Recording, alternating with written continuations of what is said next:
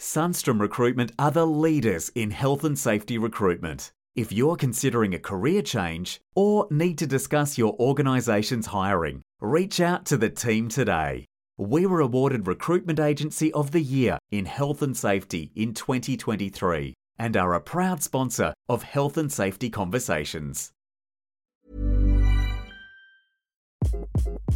Hi, this is Craig Robinson from Ways to Win, and support for this podcast comes from Invesco QQQ, the official ETF of the NCAA. Invesco QQQ is proud to sponsor this episode and even prouder to provide access to innovation for the last 25 years. Basketball has had innovations over the years too. We're seeing the game played in new ways every day.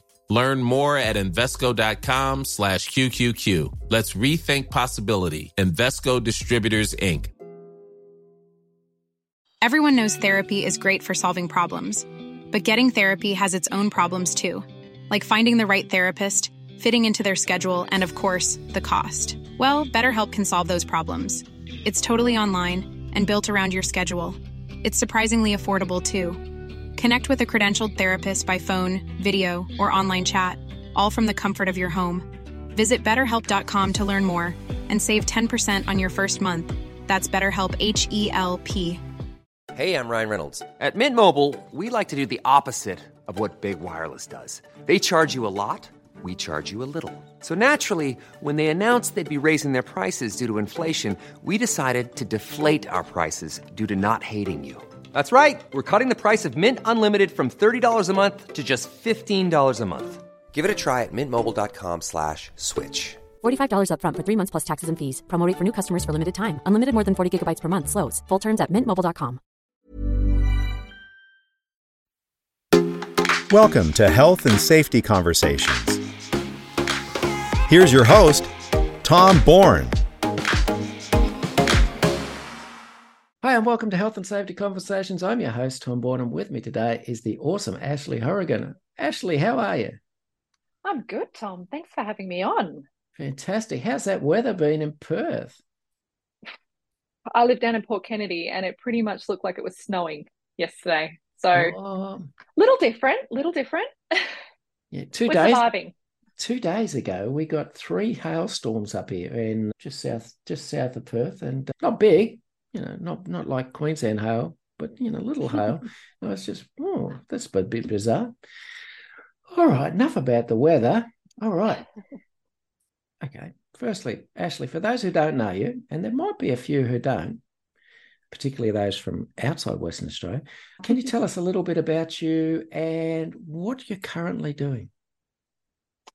Well, basically, I've got a bit of a weird background, to be Mhm. honest. So, I guess how I came to be doing what I am currently doing with Soter Analytics. So, for those who don't know me, I'm the Australian Partnership Manager for Soter Analytics, and I look after all of our clients within Australia, but also in New Zealand and the Australasian region as well. So, what does that all mean? Basically, and I'll tie it back to my background, I'm an exercise scientist. So, I started out basically working with kids Mhm. and looking at their physical literacy. So, all that means is I was looking at how they hop, how they skip, how they jump, how they run, all of those fun things, how they throw.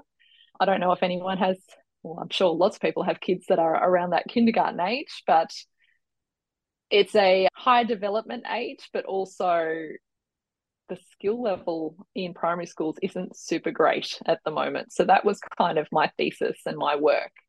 And I was developing that. I was doing a thesis on it. It was basically physical literacy with kindergartners, otherwise known as herding cats 101. But I found that as I was going through that, it was really interesting. And I guess this is what kind of shaped my interest in what I do now. You have to really listen to kids. You have to really slow things down and make sure that you're explaining things really carefully. And then being able to put into practice what they're requesting, which is always interesting, but also being able to design better programs as a result. So, based on that, I started working with adults as well in the general population. Hmm. I was doing a lot of fitness training with HBF, the good old HBF sessions that they used to run in in Perth, and there'd be, you know, 120 people at each session. And I was also training people at like a physio clinic as well. And what I was seeing is that a lot of the people that were coming up to me after class or coming to me for one on one programs were people that had hurt themselves at work. Mm. So these were people that had maybe hurt their backs, hurt their shoulders. Lots of the jobs that they were doing were really repetitive Mhm. as well, overreaching. It was usually doing a task that they knew was a bit poorly designed, but they had to do it because they were at work. And I was just seeing it over and over again. So that kind of drew me into that whole on site injury prevention, workplace health and safety field. And then I ended up at Soter. So basically, Soter, technology analytics. So we develop injury prevention technology. Mhm. It's wearable technology with haptic feedback. And then we also have AI vision recognition software where we do risk analysis. And basically, I find that it kind of accumulates everything I've learned about my career so far. You have to listen to people to understand where to focus the risk, the risk management strategies, and the, the safety initiatives. You also have to listen to them to make the insights from the wearable technology actually make a difference in the work design side of things. And as with any AI technology, you also know I have to ask the right questions. So, yeah, that was a really long answer for your initial question. But basically, that's my background. That's how I've gotten to Soter Analytics. And that's roughly in a nutshell what we do now. Very good, very good. And it's it's taken out about three questions out of the pack because you've just. That's awesome. And we'll call it no quit. No, we won't. no, no. All right. There's a, there's a couple of things you you mentioned there. Oh, and one that I, I.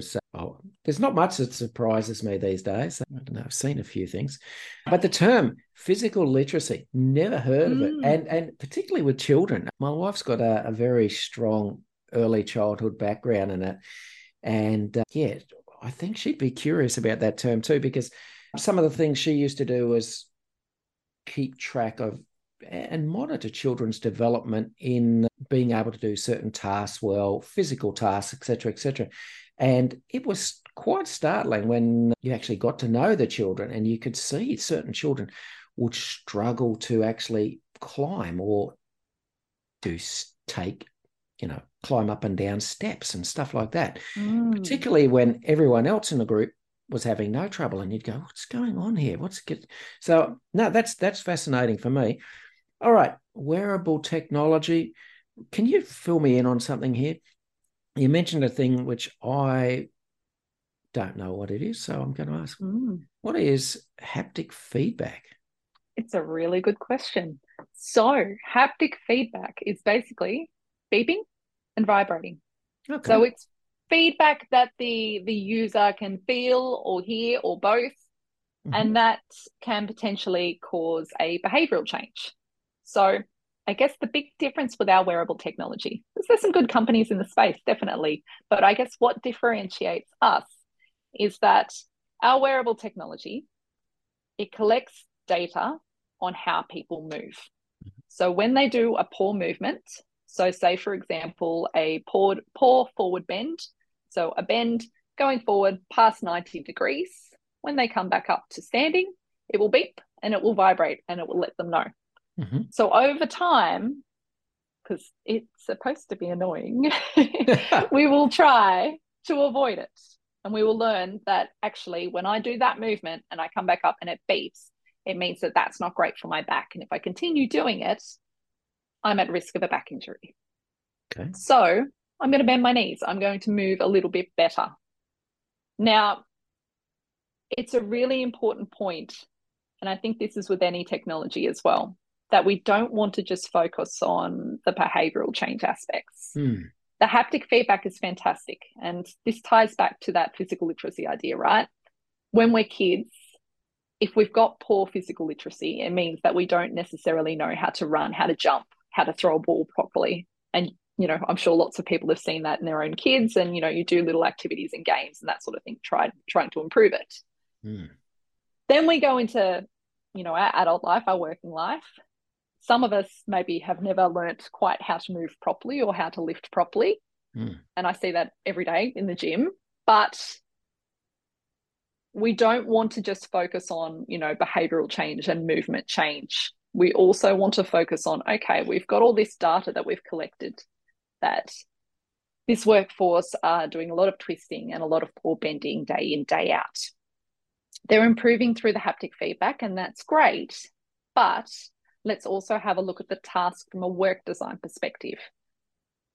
So then we're improving the physical literacy of the adults, which is it's a it's a lifespan thing, not just for kids, but a lifespan thing. So we're improving their physical literacy, but we're also using that data to then drill down and have a look at the task itself or the workplace itself and go, okay, let's let's engineer this out or let's make this better so that people don't have to keep on bending. Mm-hmm. I like mm. that. I, I like that, and I'm glad you addressed the the bit about behaviour because my first thought came into mind was, oh, this sounds a bit like classic behavioralism, where we uh, we're rewarding and punishing through instant feedback, and then I then I go down the pack the uh, the memory lane of, of a Simpsons episode where uh, when people said the wrong thing, they got electric shocks from each other to so that they were conditioned conditioned or I remember it well. I remember it well. Yep, yep, yeah. absolutely. We don't shock people. Definitely no. not. No. no, no, that's that's not not in our devices. Um, it's not the first time I've been asked, but no, definitely not. We like to think of our devices as the Jiminy Cricket on your shoulder, okay. right? Jiminy yep. Cricket, very annoying little chap, but had his best intentions at heart. So it's more a a support, you know, a guide that when a worker does a, a hazardous movement, they know through that beat, through that vibration, oh, actually, if I keep doing that, it's not great for my back. I'm going to try it this way and avoid it. It's more about one, yes, we're empowering them to take charge of their movement, but also that data that you're collecting from from a workplace point of view, mm-hmm. so you can actually make a difference and know, well, this is where the risk is. That's that's really the key of it. I, I'm guessing that sort of constant feedback that people are getting is actually a lot more effective than having occasional safety observations done by having a safety officer come out. And also takes the stigma off the safety officer of being you know the, the, the safety police or the safety nazi basically telling people to how to do their job. Would, would that be kind of accurate? Yeah yeah spot on. So you know i'm pretty sure and I, I say this is definitely the case for you. It's the same case for every single safety professional that I talk to. But I'm um, pretty sure you guys aren't just sitting around waiting to correct someone on their manual handling. No. You guys have lots and lots of different things to do. You're very busy. And being able to, one, have an impact at a, a work level across a large workforce efficiently, but then able to, you know, draw that data out and go, well, what can we do in terms of work design? Mm. That's a really good point. But then the other point as well is if someone is constantly, I guess, watching over someone or, you know, breathing down their neck and saying, oh, make sure you do this, make sure you do that. One, we get a bit of the Hawthorne effect, right? Mm. That person might be moving well, but are they only moving well because they're being watched by their safety manager? Yeah, yeah. You know, so having this, it's a machine. They can't argue with the machine. It's it's telling them. Have you so. ever, have you ever thought about switching off the haptic feedback and just collecting the data? Mm, yeah, yeah. And there is definitely workplaces that can do that if that's what they want to do. If they were looking at it more from a purely work design perspective, potentially tying the the risk back to the task and that's all. Mm. That's that's fine as well. Yeah. What I find is that and this is maybe in I'll use the example of like return to work. Mm. Uh, say someone's come back from a, a work related injury, potentially it was a back injury, and they've come back after a certain period of time. They've had lots of physio treatment, they're good to go, been cleared by the doctor, but then they come back into the workplace. Now, we know that people decondition mm. in two weeks. So, say this person's been off for three months, they're deconditioned, they're not used to the work they're going to come back in. They're going to start doing the task again. They're maybe going to be on light duties and build up. But they're potentially going to be doing that same task with the same technique that they were previously doing. Mm. Or if it is task related, you know, or work design related, that issue's still there. It hasn't gone. Mm. Just because they've been off for three months with a back injury, nothing's happened, nothing's improved. So having the haptic feedback there as basically a hand on their shoulder saying, look, it's cool, I've got you. This is what these beeps mean. Let's try and improve your technique, but also let's have a look at this task and see if we can improve it. Yeah. That's why I think it's vital. I can, I can definitely see the benefit. Is it able to go one step further that if someone's on a return to work program, you could get that feedback if they go outside the parameters of their return to work plan, like lifting, twisting, etc., etc., above a certain weight or so sort of things, or even just to remind them that they've got to alternate between standing and sitting jobs, things like that? Potentially. It's a funny one with return to work, right? You've got to be careful that you're not kind of muddying the waters and you know adding additional things into a plan before they're cleared. Mm. Once they're cleared, well, definitely, you know, if they've got the ability to be back on normal-ish duties, Mm. um, then yeah, it can support that capacity certainly.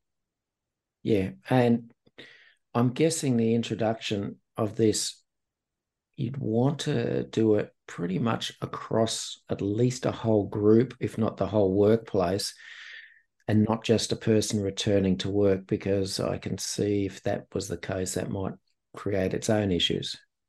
Spot on, spot on. So the beauty of our technology is that it works really, really well at scale. If you're using it to just target, you know, one or two, okay, that worker's going to get the benefits of the haptic feedback and improve their movement and look at it from that way. But what you're really looking at is you want the data of the whole workforce. You want to see how everyone's moving in all the different areas so you can actually improve that work design. Yeah, yeah, and I think I think the great opportunity there is more than the just feedback device. It's it's, it's improving the work design. Mm. Once you're able to, you know, get that data, I mean, that's that's that's that's a big thing. You mentioned manual handling training. Mm. Mm. What's your what's your impressions of manual handling training? Is it effective or not? Well, as someone who has both sat in many manual handling inductions, as well as you know someone who was on the other side of it as well, no, I don't think it's effective. I think that sitting in those sitting in those PowerPoint, like I'm not a death by PowerPoint person by any means, but I, I think you can almost pinpoint the exact moment that people glaze over, right? Mm. And then they go out into their workforce and they've just watched, you know, a however many slide presentation on how to lift a box safely, how to move this, how to do all these different things. And then we go out onto the floor where we actually have to do the work and all of the other sort of external pressures are on. And it doesn't apply. Yeah. And it's promptly forgotten. Yep. I think it also can result in people taking it a bit too far. You know, Mm. the spine is meant to move. We are meant to bend. That is totally fine. I think it's that whole 80 20, right? You know, 80% of the time you're moving really well, you're okay, you're lifting well, you're staying strong, so that that 20% of the time where you do have to, I guess, bend out of the norm, you're not going to hurt yourself. Yeah, yeah. I, And yeah, I always found that even with the best presentations about manual handling, sometimes people would go out and go, "Yeah, yeah, yeah, we're going to do this and we're going to prevent injuries," and it seems to last a, few weeks Mhm. or until people are really put under the pump or under pressure to get stuff done, and then I don't think it's a conscious decision, but I, I think subconsciously. Once we've got enough pressure, we revert back to what we're comfortable with, all the old ways. And I don't, I've never seen long term, lasting manual handling training be effective. But uh, maybe that's just my experience. No, no, it's definitely my experience too. Yeah, it's it's an interesting one purely because there are so many companies out there that still run it like that. You know, I think it's a case of maybe they haven't sort of crossed that next step to take on technology Mm. and make it more efficient. But yeah, I just think, you know, then that same person is going to go through that same presentation in a year. They're going to do a manual handling Mm. refresher, or even the, the ones where they do it on the computer and they kind of just tick the boxes, Yep, yep, yep. you know? I Nah. did. Even if you look at the hierarchy control, engineering work design is, is slightly higher than perhaps, I don't know, policies and procedures and training. But we Mhm. always seem to go for the easy or the, what is it, what they call it? Low hanging fruit because it's just easier to do and tick a box. Spot on. Okay, musculoskeletal injuries. That's Mm. what we're hoping to prevent. What are they? So, in the work context, if we say musculoskeletal injuries or MSDs, so musculoskeletal disorders, Mhm. we're talking about your sprains, your strains, pulled muscles, all of those sort of things. So, you know, if someone's hurt their back, if they've strained their shoulder, maybe they've done a knee, something like that, that's what we're talking around musculoskeletal injuries. So, it's it's a big problem. Big Yeah. problem. Soft tissue Yeah. injuries, would that characterize it?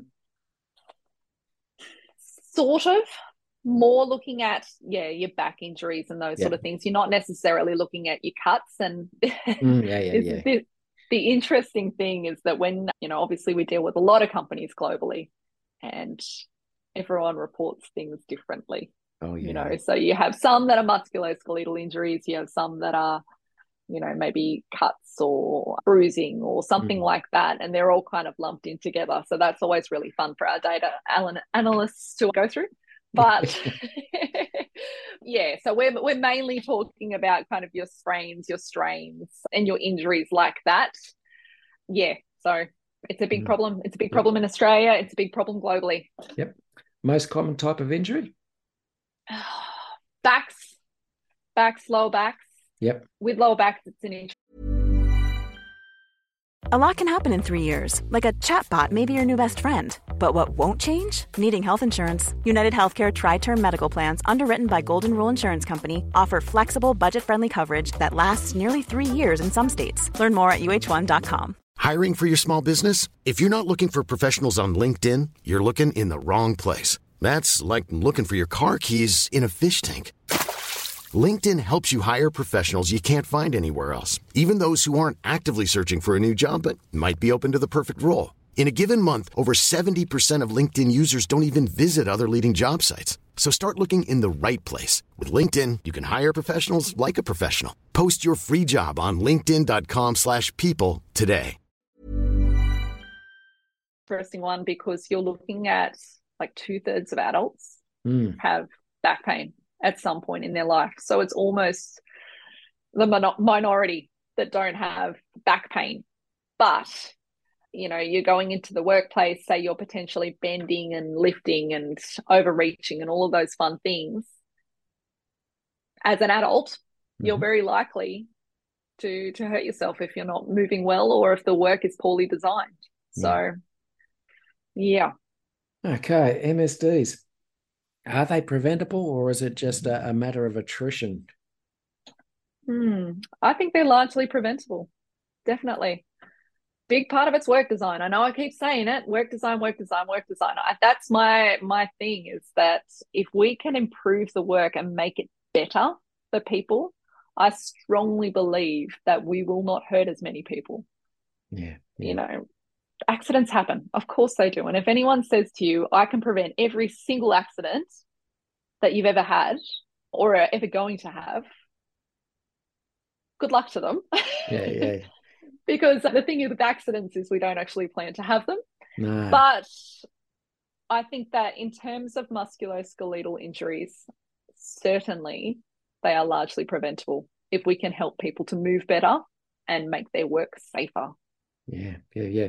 I'll tell you, I'll tell you what, I, I, I say to students sometimes, I say, I can make any workplace 100% safe. And I say, do you believe me? And they all go, no, no. And I say, well, I can. It's just I shut the business down 100% Basically. yeah. Shut it down, lock the doors, and turn the lights off. There That's you go. right. That's right. Most of us have got bills to pay and you know mouths to feed and stuff like that. So I can't see that help, happening too much.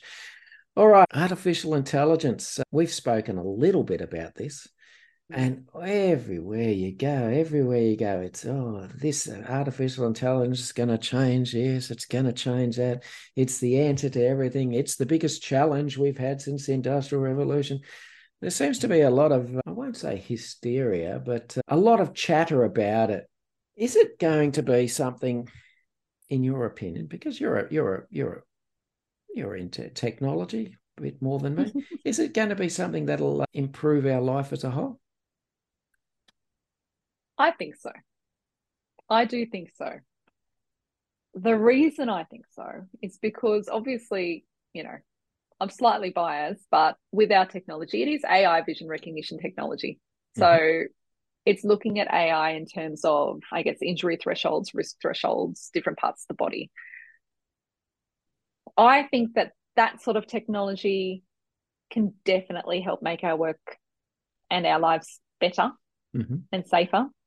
I think that there's lots of technology out there that we're already using that's AI driven that people don't even sort of tie to AI. I don't know if anyone's seen lately at Woolworths when you you scan something, maybe it's a piece of fruit and it picks up, you know, that it's broccoli or picks up that it's like this. Well, that's that's AI. That's that's color. It's color driven. You know, anything when you open your phone, that's AI as well.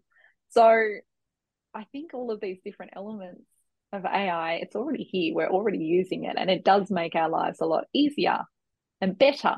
However, I also think that there's definitely a place for regulation, and mm. it's it's quite good to see now that there are a lot of I guess commissions globally being put together. I know that the Australian government's got one going that are looking at how to regulate big AI companies to make sure that we are driving towards a better future. Mm. You know, that it's not necessarily going to be used for harm. Yeah. Yeah, but I agree. It is it is everywhere. It's on all the TVs at the gym, it's on all the newspapers, it's every time you answer your phone, it's AI, something something is going on in the news. So I would say hysteria is actually kind of the right word. Yeah. Yeah, there's a lot of interest. There's a lot of you know positivity out there about it, but a lot of people are also quite worried. Yeah, yeah, yeah. Yeah. Uh, my manager, he spoke to me the other day. He said he yeah, it's an interesting point of view. He said he said are we, are we less than 30 years away from the Skynet scenario in Terminator, where the machines, the artificial intelligence has progressed so far that it's worked out that but humans are a threat to the planet, and so it tries to exterminate them. Completely fanciful? I think that we are a very, very long way away from anything like that happening. Hopefully, hopefully, people learn from not necessarily history, but movies yeah. You know, they've seen what could happen, Skynet, yeah. and they learn from that. But at the same time, as well, I think that all of these regulatory commissions that are coming together are a really great step. And yeah, I think, you know, if robots turned around and decided that the humans are a threat to the, the planet, geez, I don't know. That's a whole other conversation, right, Tom? Like, are they wrong? I, I, I, don't know. I got to tell you, I was constructing a, a little book made out of purely using Chat GPT. I, I, I, tried, I tried to get it. I said, you know, give, write me a song which blames the worker for workplace accidents, and it actually gave me a lecture why it wouldn't do that. It's you know, workers are not the problem, blah blah blah blah. It was giving me this moral moral lesson about it. I was like, I was only joking, dude. Just come on. oh, that's great. Oh, and it's moral compass on. I love it. yeah. Chat GPT does not support behavioralism. All right. Um, that's that's interesting. yeah. I wanted to take a screenshot, but I missed the opportunity. I was like, oh my God.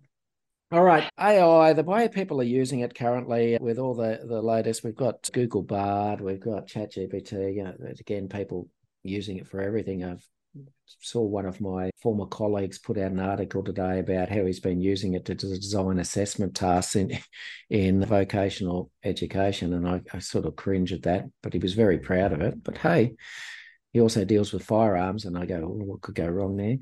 But perhaps I do have a concern that if we become very reliant on using these systems, which are basically regurgitating information from the internet, do you think there's a, a possibility that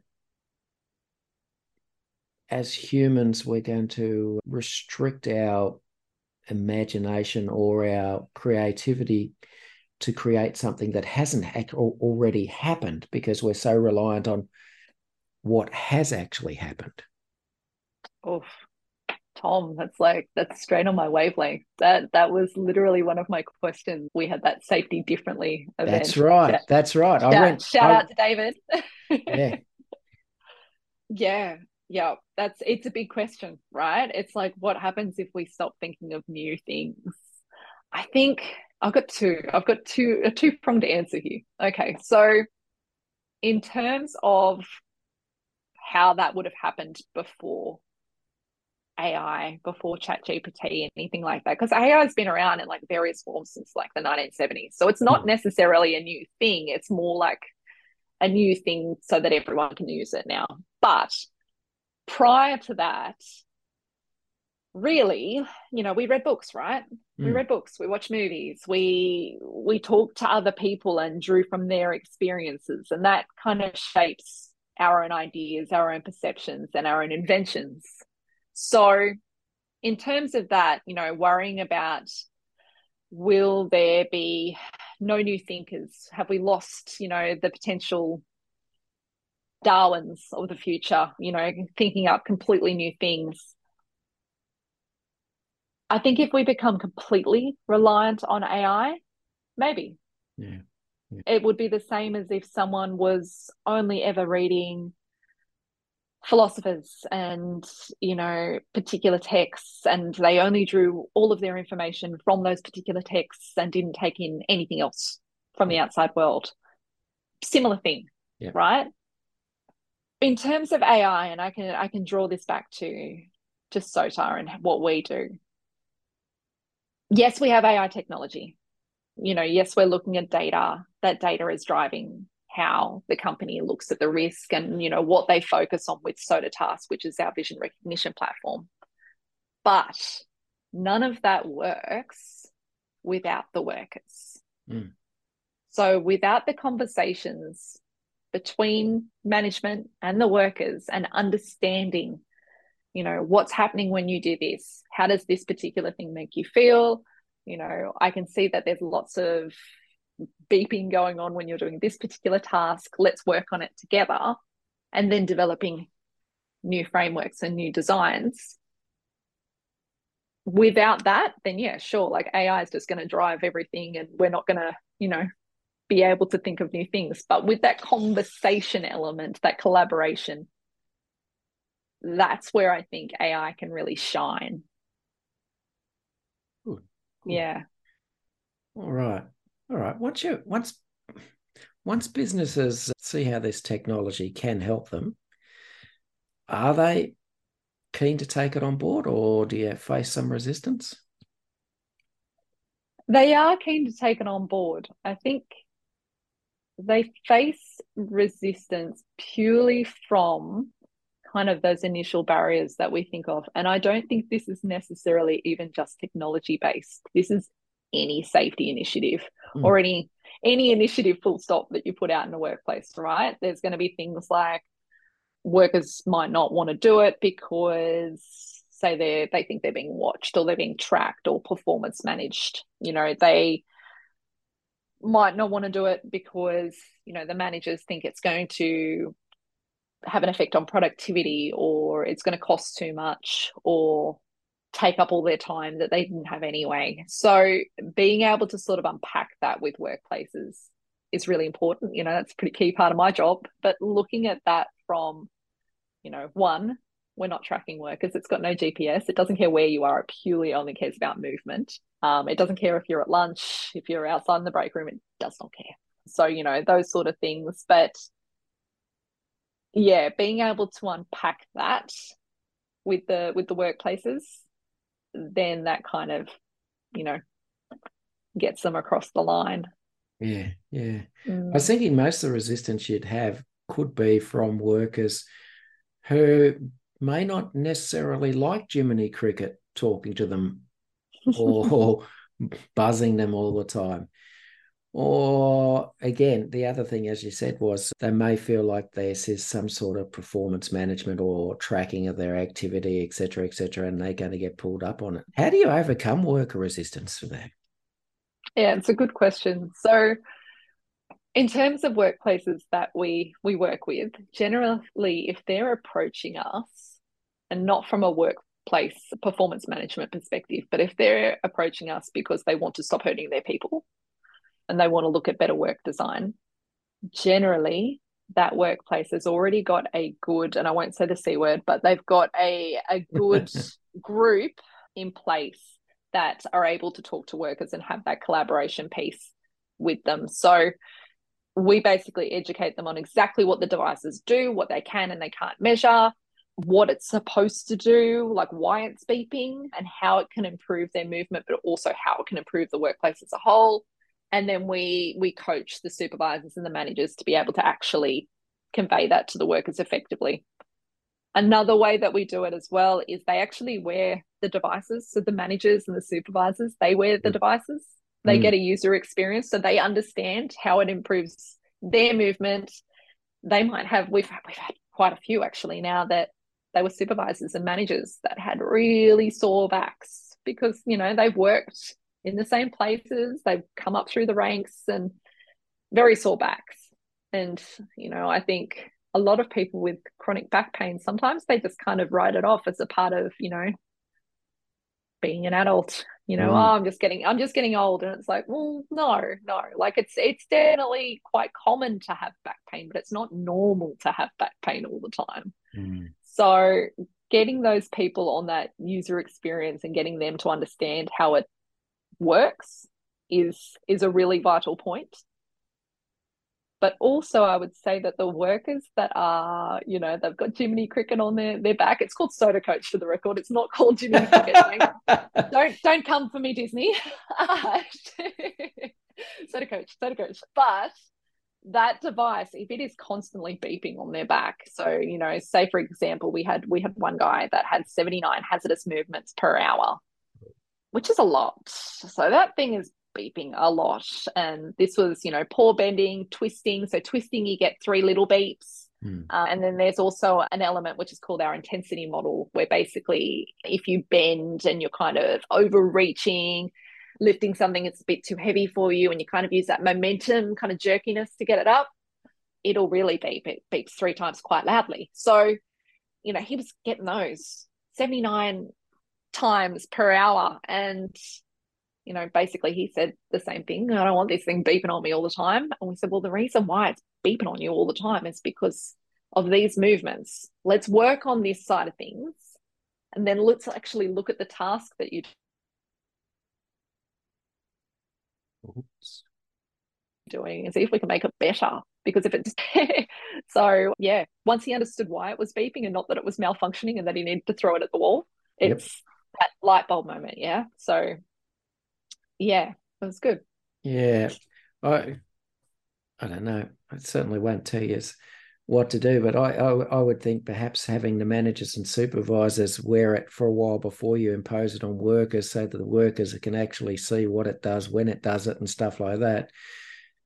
Is probably half the half the battle because, mm. Mm, yeah. Uh, the other thing I, I I just ask is, having been a worker, and I still am a worker for most of my working career, I've seen workers who are we all are, yeah, incredibly resourceful in getting around safety control systems, shall we say you know the the ones that have worked out if you put a flat mm. screwdriver in this part of the forklift then the speed limiter doesn't work or if you take a guard off this piece of machine we get extra 20% production workers are incredibly resourceful at thwarting systems mm-hmm. how do you mm-hmm. go about preventing that it's a good question. It is a good question. And I think with any technology or any system for that matter, you're always going to have maybe one or two that game the system, right? Mm-hmm. Um, I think it really comes down to that education piece.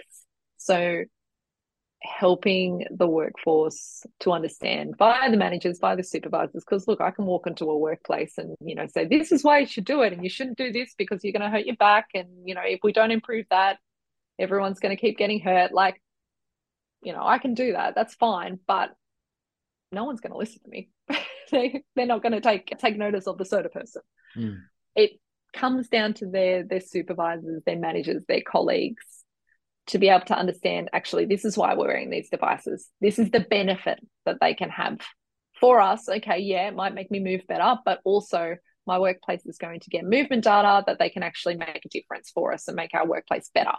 Yeah. Being able to really have that education piece, that's that's kind of the key there.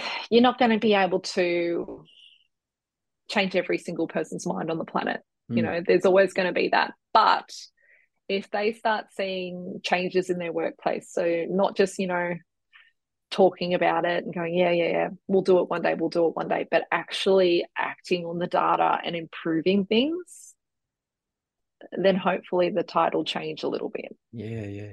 I was just thinking its success would be very closely linked, I think, to actions being followed through, not just collection of data, but collection of data which leads to changes. Spot on. Yeah. So there's there's a case study on our website actually, and it's from ADVICS. So ADVICS are a brake manufacturer in North America.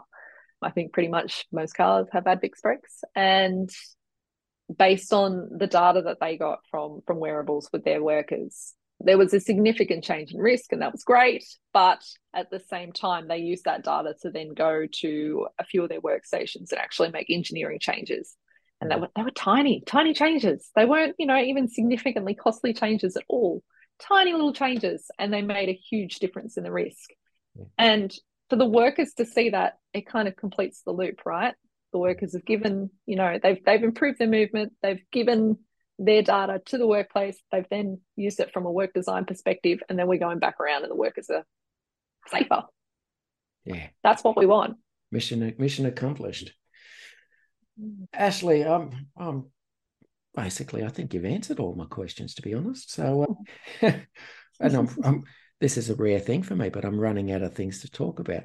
So uh, we might call it a day there been absolute pleasure talking to you. And uh, I look forward to speaking to you again and maybe seeing you at the next AIHS function or the book club, perhaps. Oh, absolutely. I wouldn't miss a book club. okay. Thanks for your time today, Ashley. Thanks for listening to Health and Safety Conversations with Tom Bourne.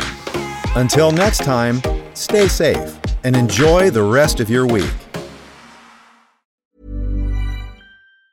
Planning for your next trip? Elevate your travel style with Quince. Quince has all the jet setting essentials you'll want for your next getaway, like European linen, premium luggage options, buttery soft Italian leather bags, and so much more. And it's all priced at 50 to 80% less than similar brands. Plus, Quince only works with factories that use safe and ethical manufacturing practices. Pack your bags with high-quality essentials you'll be wearing for vacations to come with Quince. Go to quince.com slash trip for free shipping and 365-day returns. Hi, I'm Daniel, founder of Pretty Litter. Did you know cats tend to hide symptoms of sickness and pain? I learned this the hard way after losing my cat, Gingy. So I created Pretty Litter, a health monitoring litter that helps detect early signs of illness by changing colors, saving you money and potentially your cat's life. Pretty Litter is veterinarian developed, and it's the easiest way to keep tabs on your fur baby's health right at home. Go to prettylitter.com and use code ACAST for 20% off your first order and a free cat toy. Terms and conditions apply. See site for details.